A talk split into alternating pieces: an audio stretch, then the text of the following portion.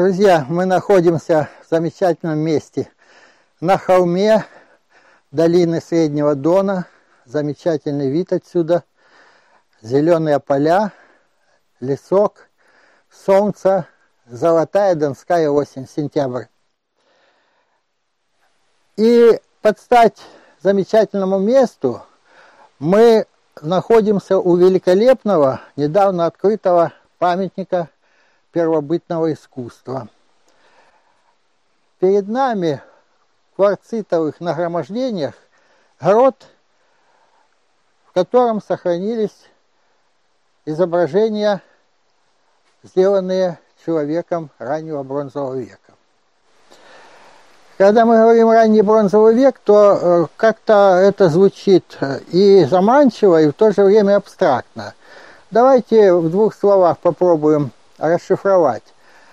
Вот э, эти изображения были нанесены еще до первых египетских пирамид, или, по крайней мере, ровесники самым первым, так сказать, ступенчатым пирамидам Древнего Египта. Пять тысяч лет с хвостиком тому назад.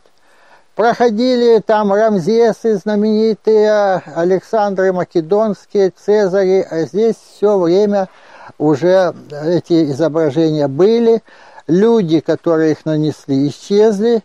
А дальше э, историю будоражили имена Тамерлана, Ивана Грозного, Наполеона, да мало ли кого в мировой истории. И все это время здесь камень хранил в тишине среди ночей, дней, морозов, невзгод – погожих дней, как сейчас, вот эти, э, на первый взгляд, неприхотливые, но очень интересные изображения людей, сделанные людьми раннего бронзового века. Прежде чем говорить об этих изображениях конкретно, хотелось бы дать некоторые пояснения особенностям первобытной культуры и, в частности, этому разделу первобытного искусства, которое называется петроглифы, то есть процарапанные на скалах изображения. Они широко известны по миру, есть реалистичные, есть схематичные, но я хотел бы сказать вот о чем. В конце XIX века был в России знаменитый тогда очень, да и сейчас известный культуролог, историк искусств, э, историк театра Владимир Васильевич Стасов. Очень яркий человек. В то время, как он жил, э, были открыты яркие памятники первобытного искусства, они вызвали споры. Ну, в частности, пещера Альтамира – и по всему миру шли споры, то ли это первобытный нарисовал, то ли это фальшивка какая-то. Принял участие и он в этих спорах. И вот он тогда сказал эм, такие э, фразу такую сказал, что в первобытном искусстве нет ни одной линии, ни одного завитка, проведенного в суе. Каждая, каждый штрих первобытного искусства несет какую-то смысловую нагрузку. Я глухой цитатой передаю его мысль. Тогда она казалась очень спорная, очень смелая, тоже вызвала возражения. Но прошли годы, давно никто не сомневается в подлинности замечательных фресок и живописных просто галерей целых пещерах Франции, Испании – и неожиданное подтверждение получили и вот это э, высказанное гипотетически суждение Стасова. Если мы перенесемся на десятилетия вперед, в сороковые годы, английский этнограф в пустыне Калахари, изучая быт бушменов, э, попросил одного из них на песке нарисовать человека. Через переводчика, конечно. Бушмен секунду помедлил, взял палочку и изобразил такую динамичную восьмеркообразную какую-то фигуру, приделал палочками ручки, ножки и остановился. Этнограф говорит, подожди, а где же глаза, нос, уши?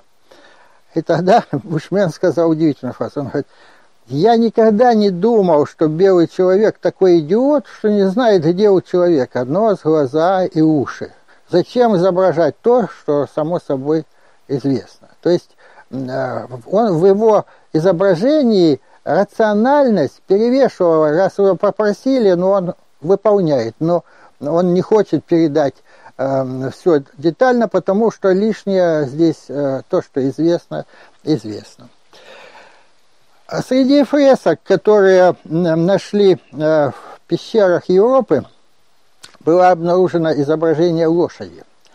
Когда это изображение лошади, большое изображение в натуральную величину, очень э, интересное, я, к сожалению, сейчас, она известная очень, а, не помню, в какой именно из пещер, Ляска или еще какое-то это изображение – сделано. Когда его опубликовали, а восхищенный археолог-итальянец, восхищенный успехом француза, который это изображение опубликовал, говорит, какое, какая прелесть. По силе эмоционального воздействия это сравнимо, может быть, разве что с лоджиями Рафаэля или там с творениями Микеланджело.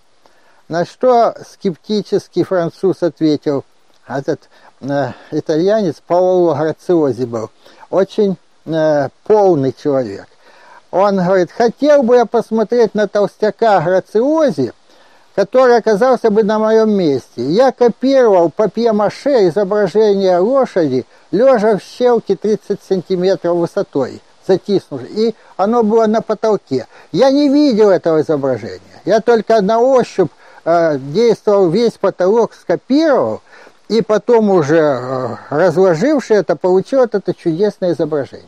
То есть тот, кто изображал эту лошадь, он тоже не видел того, что изображает. Но в этом он зачем это делал, если никто, даже он сам, не увидит эту лошадь? Зачем он так детально э, прорисовал э, динамику этой лошади? Очевидно, не с целью э, искусства в нашем понимании, а, а специально он загнал ее в эту в этот штрек или штольню, или, не знаю, щель, чтобы никто ее и не увидел. Но ее сакральное значение то ли, ну, по-разному считают, то ли обеспечит успех в охоте на этих лошадей, то ли еще что-то такое. Наше восприятие первобытности всегда окрашено неким скепсисом. Нам кажется, все, что было пять тысяч лет там, или десять, или два, две тысячи лет – что э, примитивно, ну что понимать под э, этой технологией в наши дни, это вообще как-то очень смотрится нехорошо. Но для жителей э, этой эпохи отдаленной, наоборот, они считали себя вершиной цивилизации, потому что за их плечами – находились тысячелетия э, неолита, каменного века, когда не было очень многого, э, палеолита. То есть они считали себя, что они очень и очень развиты. В самом деле у них уже были известны металлы, медь в частности, они умели обрабатывать. Они имели жилища, вполне приемлемые. Они разводили скот, и у них были стада. Они уже знали колесо и повозки. Они имели одежду, умели вязать из шерсти замечательные вещи. Мебель, все. То есть они казалось им самим, что они э, какие-то, ну, просто вершина э, в этом мире. Э, все относительно. И вот э, мы должны как-то проникнуть в этот их мир, э, по возможности э, не модернизируя, стать на их э, психологическую такую стезю, чтобы как-то суметь это прочитать. Это сделать очень трудно, если не невозможно, но надо попытаться в будущем.